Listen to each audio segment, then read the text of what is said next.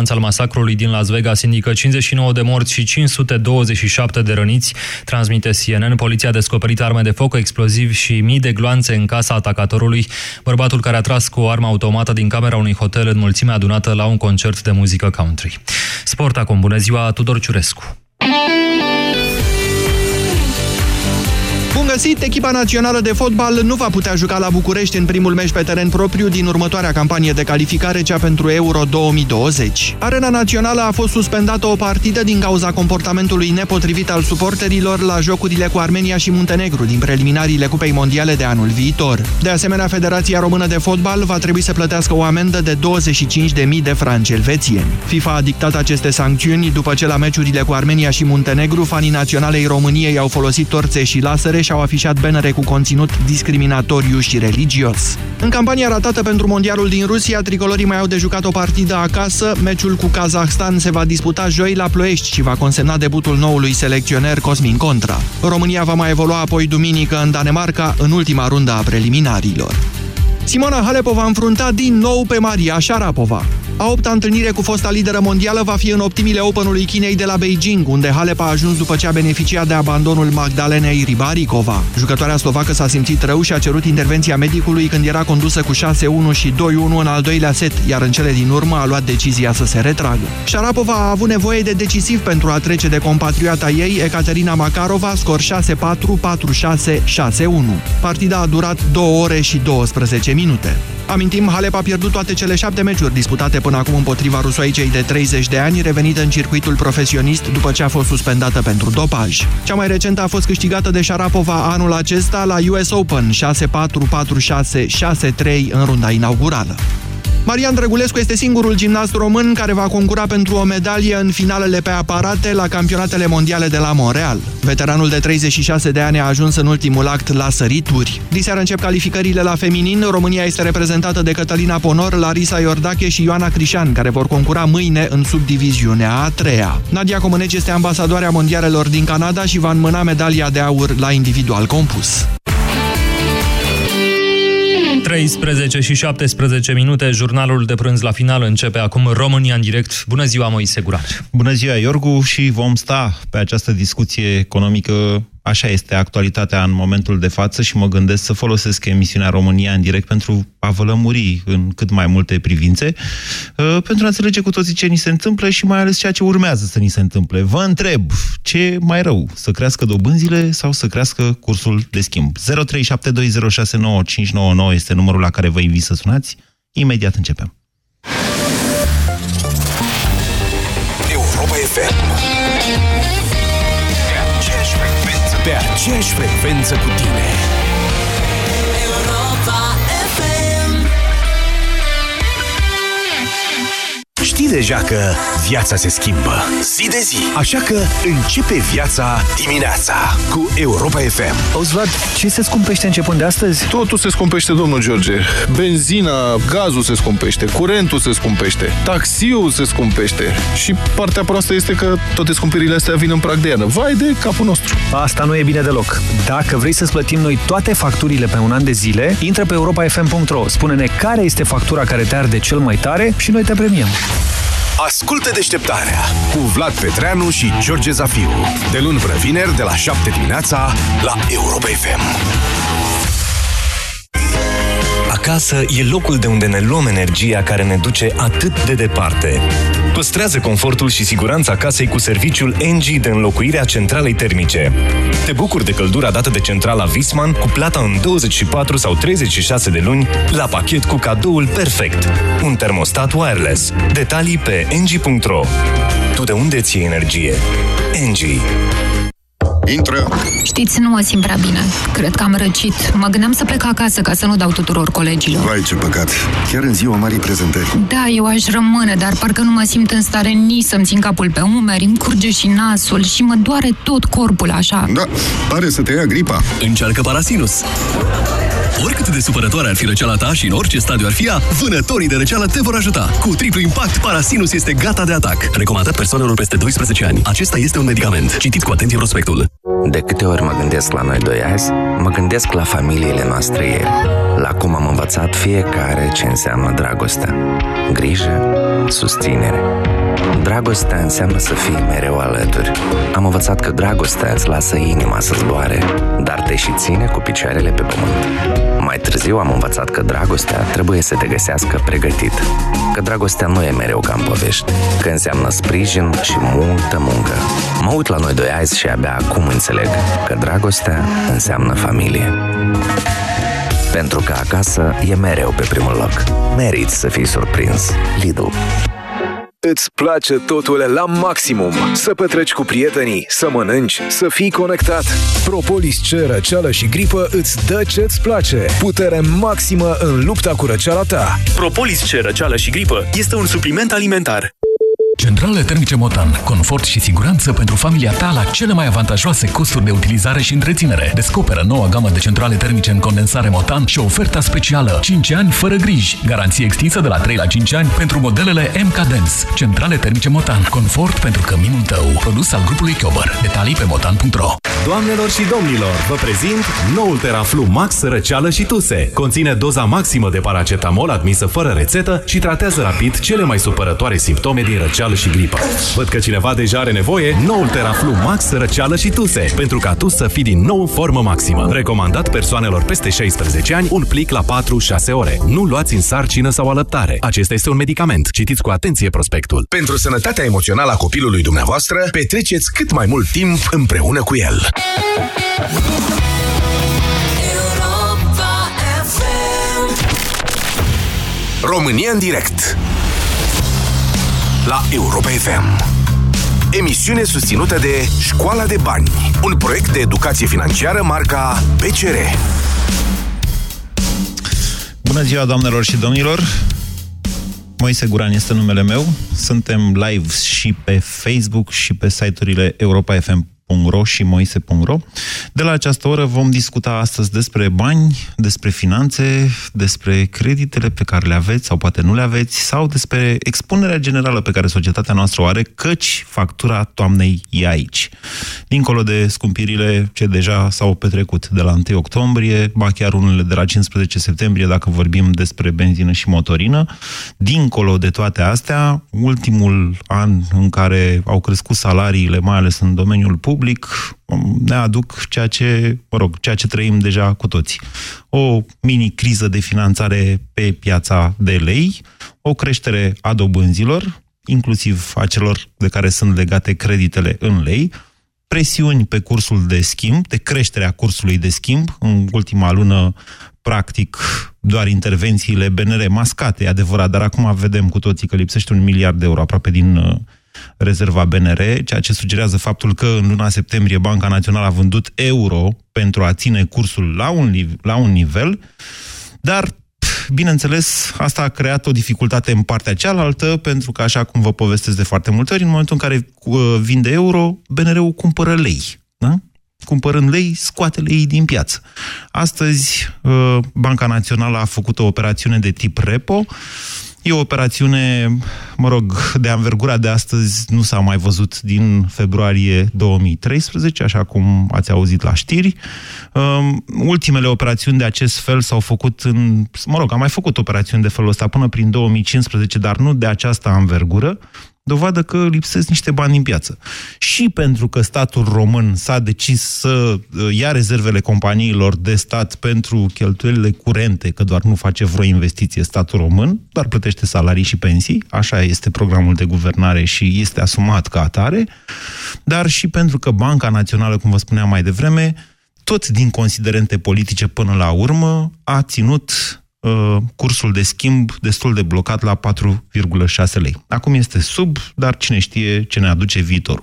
Oricum ar fi, aceste tensiuni crapă undeva la un moment dat. Ori în dobânzi, ori în curs, ori într-o creștere a prețurilor. Mare atenție, la această oră, Consiliul de Politică Monetară al BNR ia o decizie în privința dobânzilor. Foarte probabil nu va lua nicio decizie, sau decizia va fi de păstrare a dobânzilor, pentru că există o presiune foarte mare asupra Băncii Naționale, asupra lui Mugurisărescu în special, atacat de premierul Tudose săptămâna trecută, dacă vă mai amintiți, ceea ce crește perspectiva, ceea ce mărește perspectiva unor creșteri de prețuri în următoarea perioadă, în anul următor, să spunem așa.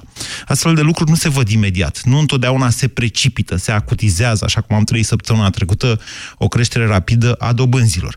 De regulă, ele au efecte în timp foarte mult. Deci, practic, în acest moment, avem cu toții de ales între mai multe rele. Inflația este una dintre ele, inflația însemnând sărăcirea noastră a tuturor prin scumpirea produselor din România. Creșterea cursului îi afectează în special pe cei care au credite în euro și pe cei care au de plătit chirii în euro, dar și pe cei care au facturi în euro, cum ar fi cele la telefonie mobilă, de exemplu, sau, în general, îi afectează pe cei care cumpără produse care nu sunt fabricate în România, care sunt aduse, adică din afara țării, deci plătite cu euro. Mă gândiți-vă și dumneavoastră câte lucruri sunt în jurul dumneavoastră pe care le cumpărați zi de zi și care nu sunt fabricate în România. Cam astea sunt perspectivele noastre. Și bineînțeles, creșterea dobânzilor. V-am explicat eu că la un credit de echivalent 50.000 de euro în lei, o creștere de 0,75% a dobânzii, adică fix cât s-a produs în luna septembrie, înseamnă o creștere a ratei lunare cu 100 de lei. Asta este situația. Vă întreb astăzi care vi se pare cea mai bună și care vi se pare cea mai proastă dintre evoluțiile posibile. Ați prefera o creștere a cursului de schimb în locul unei creșteri a dobânzilor? Poate că ar trebui, că am mai trăit și anii 90, poate că ar trebui să lăsăm prețurile să crească, ținând dobânzile jos. În felul ăsta nu moare nimeni și mai cresc și salariile, astfel încât să ne umplem iarăși de milioane, cum eram cândva, că nu mai suntem milionari de vreo câțiva ani și parcă nu ne simtem bine, cum zice poetul. Cam astea sunt variantele. Dacă dumneavoastră aveți altele, sigur că da, eu vă ascult și vreau să dezbatem astăzi pe această perspectivă economică a țării noastre. 0372069599 este numărul de telefon la care vă invit să sunați. Bună ziua, Marius! Bună ziua! Sincer să fiu, eu ca muritor de rând nu sunt de acord nici cu creșterea dobânzilor, nici cu cealaltă variantă. Iar dacă ar fi să devin un pic sarcastic, toate aceste probleme pleacă de la un deficit bugetar. Mă exprim corect? Este, da, corect ceea ce spuneți. Așa, bun. Și le-aș sugera domnilor guvernanți și parlamentari să ia legătura cu colega lor, Olguța Vasilescu, care este specialistă în legea salarizării, să dea o ordonanță de urgență, cădând și sunt specialiști în așa ceva, să revină frumușel la salariile care au avut anul trecut înainte de alegeri. Nu se poate.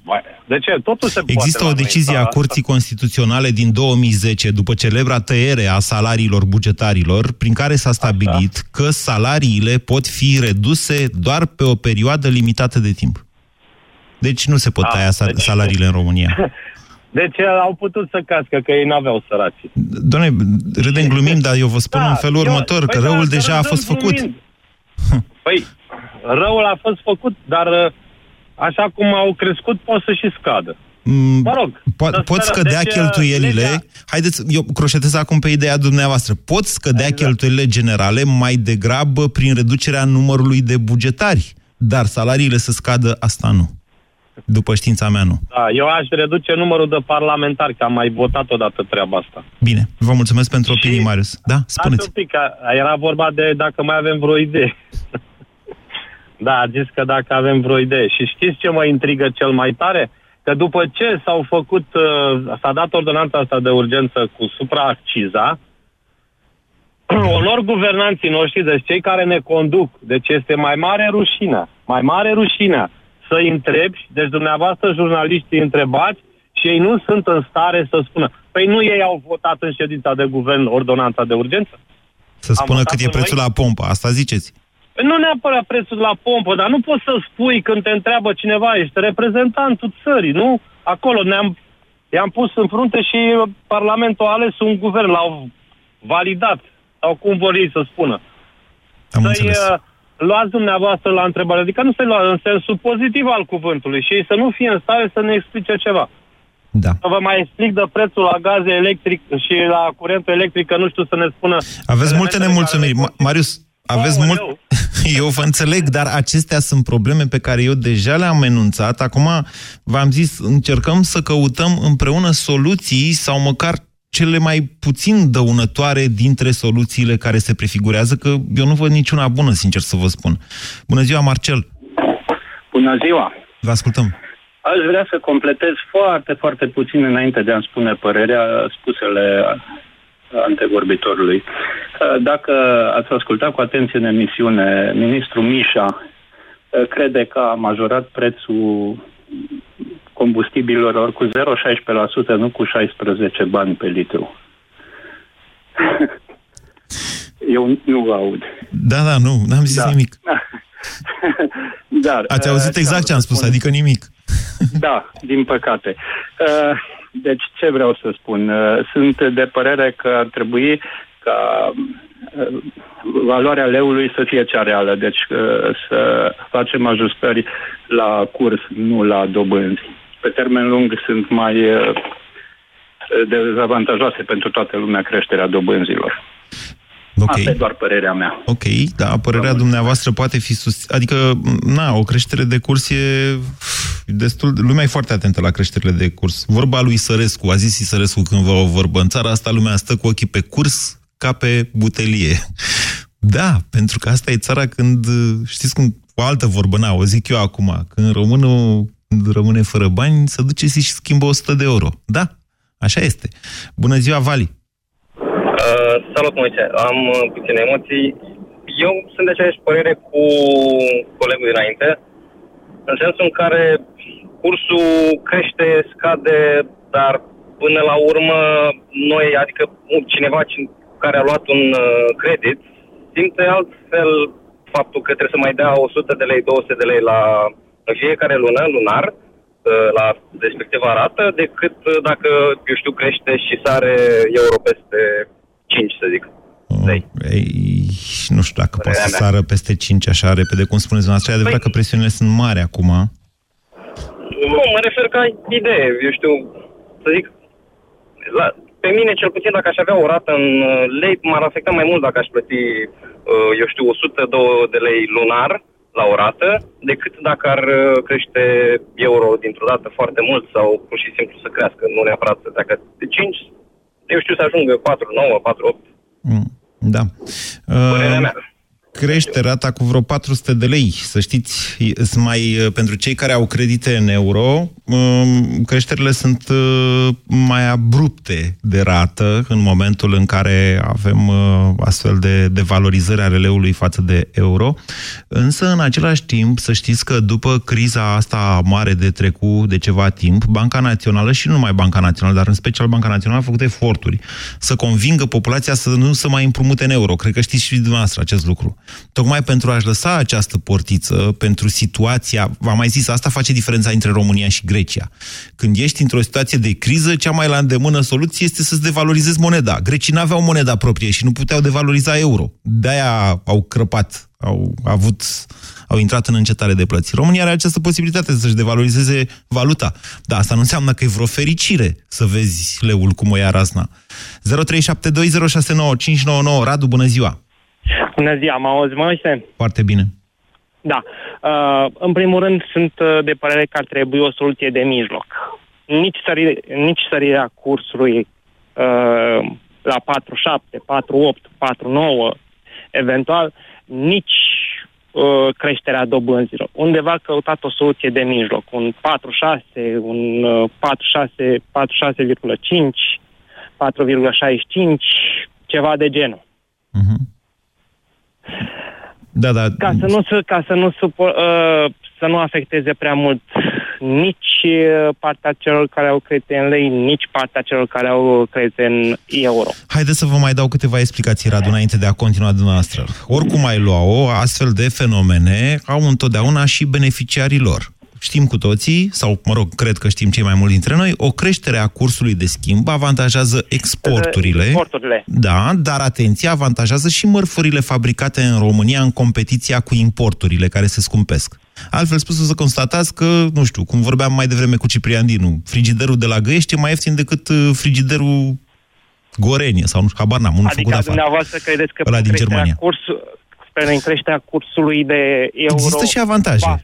Te forțează să cumperi... Va fi mai, mai echilibrată balanța dintre importuri și exporturi? Da, vedeți că avem o problemă acolo, într-adevăr, tocmai că de câțiva ani tot cresc salariile și balanța aia s-a iarăși dezechilibrat, de suntem ca în 2008 aproape, nu chiar, dar aproape ca în 2008. Da, practic în 2008, dacă stăm bine și ne gândim, cursul euro a explodat, că a fost boom-ul acela imobiliar. S-a dus de la un 3,5-3,6, dacă vă amintiți, 3,7, la 4. Nu, s-a dus de la 3,1 la 4. În decurs de un an, deci 3,1 a fost în vara, în iulie 2007, cum forțați voastră mie memoria, rămân tânăr în felul ăsta, iar în toamna anului 2008, în octombrie 2008, a sărit până la 4 lei, că a fost un atac speculativ. Da, deci o creștere explozivă, dacă stăm bine. Adică toate ratele au sărit în sus. Adică atunci era nebunia cu împrumutul în franci elvețian. Aia a fost... Nu, cu francii nu s-a întâmplat chiar. Cu francii a fost un pic mai încolo. Dar, da, sigur, a fost în principiu același fenomen. S-a devalorizat leu față de valutele forte, față de francul elvețian mai puternic decât față de euro. A fost rău, n-a fost bine. Toată lumea era împrumutată. Invers, haideți să o luăm și invers. În momentul în care Banca Națională începe să crească dobânzile la lei, sigur că e usturător pentru cei care au credite în lei. Dar deja, atenție, creditele alea nu sunt legate de dobânda de referință a BNR. În momentul de față, dobânda de referință a BNR e în urmă față de piață. Oricum, oamenii cu credite în lei plătesc dobânzile din piață. Roborul este o medie a pieței, de fapt. În momentul în care Banca Națională începe să crească dobânzile, limitează în felul ăsta creșterea prețurilor, creșterea generală a prețurilor în România. Adică ține inflația sub control. Mă înțelegeți? Deci există și beneficii, dar e ca la injecție. Doare. Da, doare. Ideea este să nu doară prea tare populația care... Cred că 80% din populația muncitoare din România, dacă nu chiar mai bine, au măcar un credit în lei sau în valută. Nu sunt de acord cu... Nu e așa, cum spuneți dumneavoastră. Nu mă refer din populația muncitoare. Am înțeles acum. Din populația activă, vreți să spunem. Activă, sau... nu pensionari, nu CR-uri, nu... Au și pensionarii destul de multe credite. Înțeleg ce spuneți și vă dau dreptate. E probabil că cei mai mulți dintre cei care sunt activi în piața muncii, au și credite. Oamenii muncesc și își doresc casă, mașină, o perspectivă pentru copii și atunci, banca e soluția. Radu, bună ziua! Radu... Vale. Am sărit de Radu, îmi cer scuze. Poftiți, Valentin. Da. Bună ziua. Pe mine mă enervează cel mai tare că creșterea asta care a apărut acum în ultimul timp au fost forțate de actualul guvern care nu vrea să recunoască chestia asta. Parțial, zic eu. Nu, ei au recunoscut în felul lor. În felul lor ciudat, numit Tudose. Da, foarte ciudat. Și ne forțează pe noi să fim așa, cam nesiguri în țara asta. Asta mă enervează cel mai tare.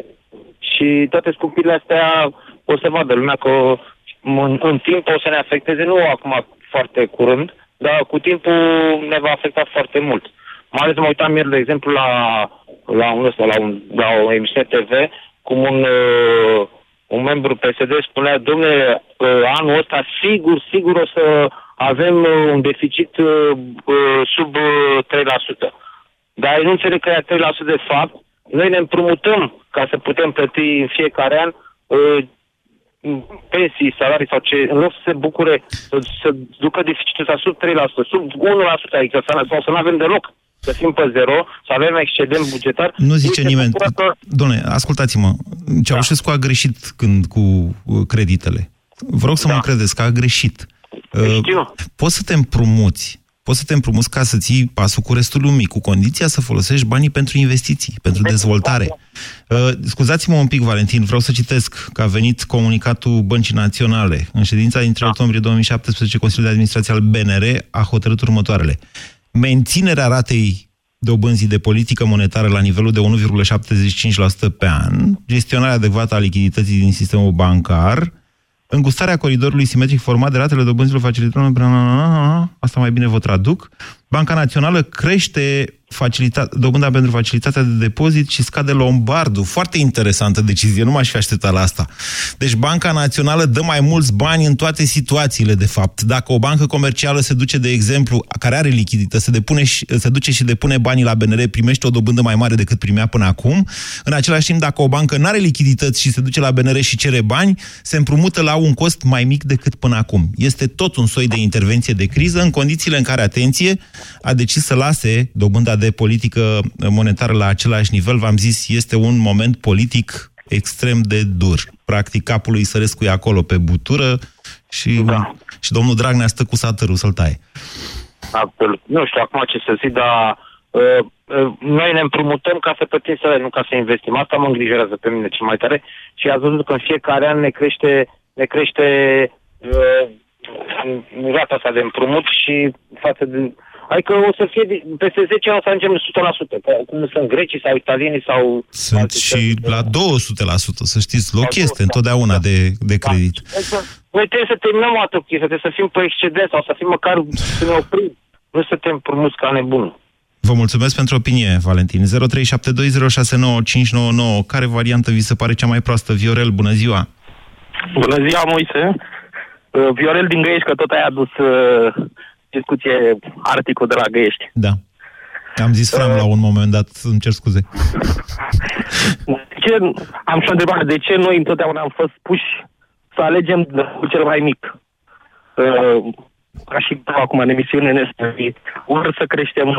Dați-vă mai la fereastră, că vă aud cu întreruperi și în același timp îmi place cum gândiți și n-aș vrea să vă întrerup. Deci, de ce am fost puși întotdeauna să alegem rău cel mai mic? Mă întrebați pe mine sau vreți să dați un răspuns la această întrebare? Nu, vă întreb pe dumneavoastră, că dumneavoastră ați spus tema și... Pentru că astea sunt ocaziile pe care ni le creăm. Știți, e ca la fotbal. Ajungi ori ești în fața porții tale, ori ești în fața porților, în funcție de cum ți-a aranjat echipa pe teren. Am înțeles, dar oricum este discuția în aer, pentru că decizia nu este la... Decizia e la guvern și la Banca Națională. Banca Națională, să știți că nu mai are prea mult loc de întors într-o astfel de situație. Banca Națională poate să facă un management de criză în astfel de situații. La noi acum problema vine din economia profundă. Dacă guvernul a luat mai mulți bani decât avea, ce-ți facă Banca Națională? Categoric. Consider că, indiferent ce soluție am alege, în timp cele care le-ați enumerat dumneavoastră, afectează o parte a populației sau cealaltă parte a populației, partea simplă, muncitorească sau partea cu bani. Unul la mână, doi la mână, cea mai bună soluție ar fi ca guvernul să-și recunoască vina, să-și recunoască incompetența, să recunoască tot ce ai zis tu în continuu la radio, ce au zis și alți jurnaliști, că de fapt ei ne-au adus în situația asta, chiar dacă au avut o majoritate, cineva i-a dat un vot să ne reprezinte, au decis și au decis prost. Ok. Nu cred că se va întâmpla asta. Nu cred că o să trăiesc așa ceva vreodată. Categoric. Nu vorbesc numai de acest guvern. Nu cred că în România vreodată un guvern va veni să zică am greșit, vă rog să ne scuzați, ne-am răzgândit, uite, începem acum să facem de mâine, să facem investiții, hai să muncim cu toții, că altfel nu o dregem. Măcar în ceasul la 11-lea. Dom'le, nu mai angajăm la stat atâta, mai eliminăm din posturi, reducem aparatul bugetar, să nu mai avem atâtea salarii la stat și dăm bani în investiții. De ce nu luăm exemplu de la toate țările din Uniunea Europeană care o duc bine, investind banii în investiții, produci bani pentru stat, e ca o afacere, ca un magazin. Diferența dintre noi și alte țări din Uniunea Europeană a spus-o celebrul domn Nicolicea, cu toată antipatia pentru el. Poate știți că ne-am și certat odată. Dar Nicolicea a spus un mare adevăr. Doamne, lumea nu ne-a votat pentru noi ca să facem autostrăzi. Ne-a votat pentru pensii și salarii. Hai noroc, asta e. Vedeți? Asta e diferența. Deci diferența este fundamentală între, nu știu, România și Germania sau România și Franța sau ce țară vreți dumneavoastră din Uniunea Europeană. E vorba de ce vrea populația. Asta a vrut populația. Ce să-i cer lui Nicolicea? Să gândească mai mult de atât sau să aibă o gândire superioară pentru interesele națiunii pe termen lung? Sanchi are o vârstă, omul. Domnul Dragnea și parlamentarii și toți miniștrii care acum sunt în funcție trebuie să gândească că vor mai veni alegeri. Da, deci, se gândesc tot timpul. N-a câștigat pe viață alegerile. Iar populația României este cunoscută pentru memoria sa de foarte lungă durată. Da, nu știu ce să zic. Vă mulțumesc. Mai vreau să mai... Bine, mulțumesc. Nu, atâta, mulțumesc, la revedere. Gata, Viorel, mulțumesc. 0372069599. Sorin, bună ziua. Bună ziua, mă și povni râsul de la ultima frază. Eu, haideți să vedem ce am înțeles, că avem niște fapte, da? Deficitul mai mare, încasările mai mici, cheltuielile salariale și de pensii mai mari și încasările bugetare tot mai mici. Încasările nu sunt mai mici. Încasările sunt mai mari, dar sunt mai mici decât le-au prevăzut ei în buget atunci când au angajat aceste cheltuieli. No, corect, ai explicat bine. Acum, întrebarea era ce soluție putem găsi noi, nu? Dacă am înțeles bine cum a început emisiunea. Da, asta e varianta pozitivistă. Eu v-am întrebat care e rău cel mai mic. Așa. Care e rău cel mai mic. Uite, eu aș avea o idee. Acum trebuie să-mi spui tu dacă se și poate aplica. La pensii, să zicem așa, că nu se poate umbla pentru că oamenii aia au lucrat, au cotizat. Nu ne lasă nici Curtea Constituțională. Și asta s-a decis acolo.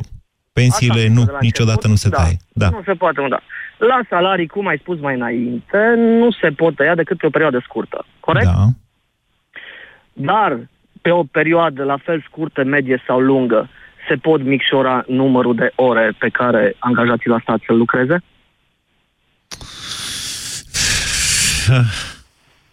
Asta e o golănie, da. Iertați-mă, cu tot respectul pentru noastră. Păi nu e o golănie. Ba da, e o golănie. Se mai face așa. Când ai o lipsă de capital... Deci asta e o combinație între... Adică e un mod de a tăia salariile fără să faci restructurări. Corect. Păi, nici de restructurări nu ar fi normal să fie făcute, pentru că au fost angajați cu un scop, să zicem. Încoace la privat, să știți că e criză de personal și încă una cruntă. Categoric, o simțim. Și atunci când să faci restructurări la stat? Dacă nu, atunci când privatul cere... Da, și dacă nu vor să facă restructurări din cauza, probabil, pierderii mari de capital... Nu, de aia, să știți, nu vor să facă restructurări pentru că au angajări pe prietenii peste tot. Așa funcționează statul român. Să ia prietenul frumos de mână și să-i spună, vezi că o să lucri 6 ore, nu 8, și o să fii plătit cu același salar proporțional la 6 ore, că ești prieten, ca să nu te dau afară, că aici ai partea interesantă. Să fii nevoit să mergi la un privat pe care noi îl tragem de mânecă lună de lună să te angajeze, pentru că dacă el trebuie să te angajeze, va trebui să dovedești că știi ce lucri, că dai randament, că faci producție, că meriți banii pe care iei în fiecare lună. Ce vârstă aveți, Sorin? Eu? 38. Ok, deci acum 7 ani aveați 31, nu? Corect. 30 chiar în 2009. Primul credit mi l-am luat în 2007.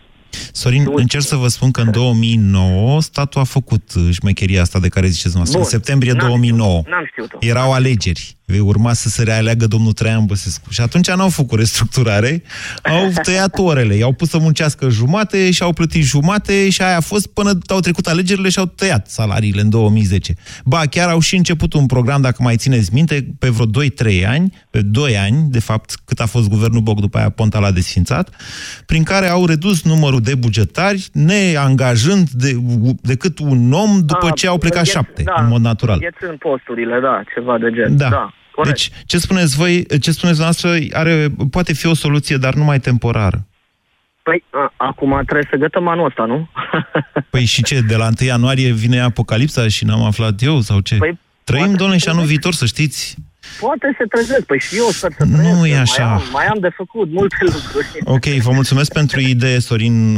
Să știți că de multe ori, de prea multe ori, politicienii gândesc în acest fel. Până trec alegerile, până trece anul, mai vedem noi ce-o fi de la anul viitor, până schimbăm legile justiției, până trecem un hop să nu iasă lumea în stradă și a nemulțumită de dobânzi și a nemulțumită de justiție. Ei gândesc în felul ăsta, dar noi trăim în țara asta, cât o mai trăi în țara asta. Deci pentru noi și anul viitor e tot un an din țara noastră în care trebuie să ne ducem copiii la școală, să muncim, să ne luăm salarii, credite, ce mai avem noi de făcut pe aici.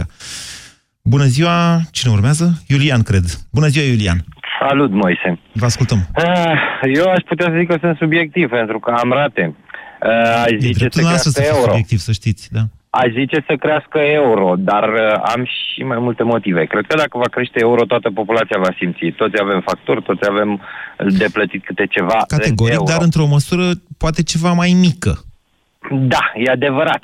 Și cu ocazia asta, oamenii care au fost la vot și au votat pentru creșteri de salarii și de pensii și de alte nebunii, ar înțelege și ei că dacă această creștere nu se face pe o bază solidă, pe o creștere economică serioasă, atunci nu ai cum să susții. Credeți dumneavoastră că vor înțelege aceste lucruri? Eu sunt convins că se vor găsi. Problema asta e că nu vor înțelege. Asta e problema, că nu vor înțelege. Se vor gândi și vor da vina, tot ce știu eu pe ce, tot pe Soros, că exact. El e de vină că le-a scăzut lor puterea de cumpărare. Dar Soros este cunoscut pentru faptul că atacă valutele și... Asta în mintea unor oameni și este atât de greu de schimbat acest lucru în mintea unor oameni de nu-ți închipui. Eu încerc să fac lucrurile astea. Din păcate. Cred și ține că și berea la cald, la mare... zice colegul. Îmi cer scuze, nu m-am putut abține, o glumă bună asta. Deci Soros e vinovat și atunci când e berea caldă. Poftiți, Iulian. Cred că altceva ce ar trebui făcut, ar trebui umblat un pic la numărul de bugetari și mai ales acolo în zonele în care ei nu aduc un beneficiu direct statului român. Și aici nu mă refer în zona medicală, n-aș umbla deloc, chiar din contra aș suplimenta pentru ca să aduc sistemul la nivelul de care are nevoie, să aduc numărul de oameni care sunt necesari în sistemul medical. Dar aș umbla în alte părți unde sunt oameni care stau degeaba și efectiv primesc bani. Ok. Știți cum e? Dar asta nu o va face. Cu siguranță nu o va face. Și nu cred că o va face nici guvernul ăsta, nici următorul care vine. Pentru că ei se gândesc că de acolo le vin voturile. Atâta timp cât, cred eu, noi nu ne vom implica în procesul de votare într-un număr mai mare, va fi greu să le schimbăm mentalitatea. Interesant. Tot timpul vor merge așa. Și vor cădea în cap, la 5-6 ani tot vor veni, vor cădea în cap, după care ne vom ridica un pic, iar vom cădea în cap și o vom duce din criză în criză, iar țara asta nu se va dezvolta deloc. Suntem la același nivel cu autostrăzile de acum 10 ani, plus minus, nu știu, 100 de kilometri sau ceva de genul, mai nimic. Suntem sub orice critică din punctul ăsta de vedere. Vă mulțumesc pentru... Vor merge în continuare așa. Iulian, vă mulțumesc pentru opiniile noastre extrem de optimiste, altfel. Văd că, fără să aduc eu asta în discuție, se profilează ceea ce cred că ar putea fi totuși o soluție, deși nu văd pe nimeni să ajungă acolo foarte curând. Într-adevăr, genul acesta de restructurare, dar credeți-mă, ar fi o terapie de șoc. În domeniul bugetar ar putea echilibra lucrurile pentru o perioadă de timp cel puțin, cu condiția ca banii economisiți să fie și investiți, adică să se forțeze crearea valorii adăugate în economie care să financeze creșterile astea de cheltuieli pe care le-au făcut până în momentul de față. Radu, bună ziua! Bună ziua, Moise, dumneavoastră și ascultătorilor Europa FM. Cred că n-am un răspuns la întrebarea ce ar fi mai bine dintre cele două variante și cred că și discuțiile de până acum arată că nu prea există o soluție clar articulată sau n-ar exista o soluție clar articulată nici într-o variantă, nici în cealaltă.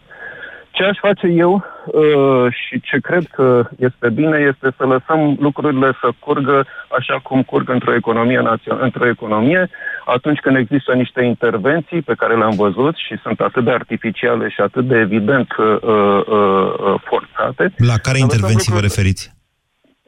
Mă refer la promisiunile electorale care alea sunt făcute, nu mai sunt promisiuni. Sunt făcute, nu ne mai putem întoarce, sunt promisiuni, încă sunt promisiuni pentru că multe dintre ele nu s-au îndeplinit. Dom'le, au crescut salariile bugetarilor, deci încă o dată asta nu se mai poate întoarce. Nici chiar acolo... ale căror salarii se vor crește de la 1 ianuarie, când inflația deja va fi înghițită. Ok. Eu sunt sceptic, dar stați așa, să iasă sindicatele în stradă, că așa e umblat de frumos între sindicate și guvernul și partidul pe care l-au susținut întotdeauna sindicatele. Stați că acum ies în stradă, se vor răzgândi în privința trecerii contribuțiilor de pe privat, de pe angajator pe angajat, și atunci nu o să mai fie loc nici de creșterile alea care erau oricum nominale. Dar mai vorbim, hai să nu anticipăm foarte mult. Ok. Eu m-aș sui pe valul ăsta de nemulțumire, da? Și cred că soluția, dacă ar fi să sintetizez în câteva cuvinte, ar fi așa. Toți cei care înțelegem fenomenele economice și înțelegem de ce se întâmplă ceea ce ni se întâmplă, să facem orice efort posibil, ca și cetățeni, ca și media, ca și lideri de opinie, să explicăm oamenilor care nu au pregătirea și nu au acces la informație de ce se întâmplă ceea ce se întâmplă și unde este marea minciună pe care au trebuit să o înghită. Pentru că doar în felul ăsta cred eu că lucrăm la cauze și nu ne frământăm prea mult pentru efecte. Cu condiția să depolitizăm acest subiect pe cât posibil. Să depolitizăm. Nu știu dacă putem să-l depolitizăm, că până la urmă vina este politică. Dar dacă eu vă spun în momentul de față, și așa cum vă spuneam și acum un an, când am văzut programul de guvernare, domnule, vedeți că e nasol, vedeți că dăm cu țara de gard rău de tot dacă facem așa ceva. Acum, na... Cred că n-am fost destul de dibaci să explicăm celor care n-au pregătirea necesară și nici accesul la informațiile care să-i lămurească. Mi-e teamă că a fost singura ofertă politică, de fapt. Mi-e teamă că nu a existat o altă ofertă politică, inclusiv în acest domeniu economic, care să contrabalanceze aceste lucruri atât de populiste. Da, mă rog, acum v-am zis, suntem aproape că suntem pe avarie și trebuie să ne gândim în felul acesta la soluții de avarie. Poate că trebuie să explicăm mai mult, dacă n-a existat o altă ofertă politică, să explicăm mai mult de ce pluripartitismul și echilibrul pe scena politică este foarte importantă. Pentru că dacă ajungem... Noi avem pluripartitism, atenție! Nu trebuie, asta nu implică mai multe partide la guvernare. Sau oricum sunt, ALDE și PSD, adică nu e... Da, sigur. Sigur. Nu, în asta constă dificultatea de a explica celor mulți care au votat și care ar putea... Nu în asta. Hai să nu ne... Îmi cer scuze să termin și emisiunea și trebuie să vă întrerup. Vă mulțumesc mult pentru opiniile dumneavoastră, care sunt interesante. Dar hai să fim sinceri, să nu ne îmbătăm cu apă chioară.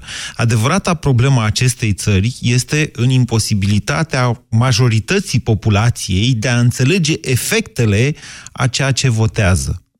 E lipsa de educație. Din păcate, ăsta este nivelul țării și cu toții suntem mai mult sau mai puțin vinovați că am lăsat națiunea să meargă atât de jos. Vă mulțumesc! BCR ți-a prezentat România în direct la Europa FM și te invită să asculți în continuare sfatul de educație financiară din Școala de Bani.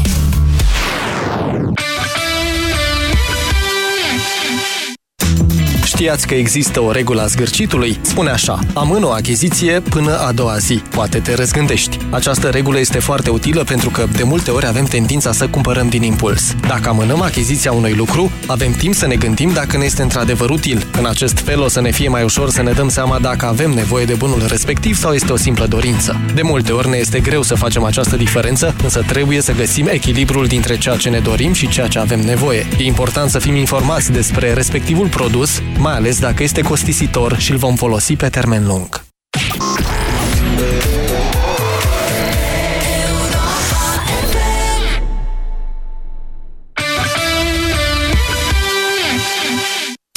Toamna asta la Europa FM câștigi o mașină. Mașina Europa FM unește România. Intră acum pe europafm.ro, scrie o destinație care merită redescoperită în România și dă mai tare sonorul să-ți umpli rezervorul. Pe drum cu prioritate construim împreună harta României frumoase. De luni până vineri îți facem plinul de carburant, iar premiul cel mare vine pe 4 roți. O mașină oferită de Europa FM. În fiecare zi de la ora 16, urcă-te la bord să unim România.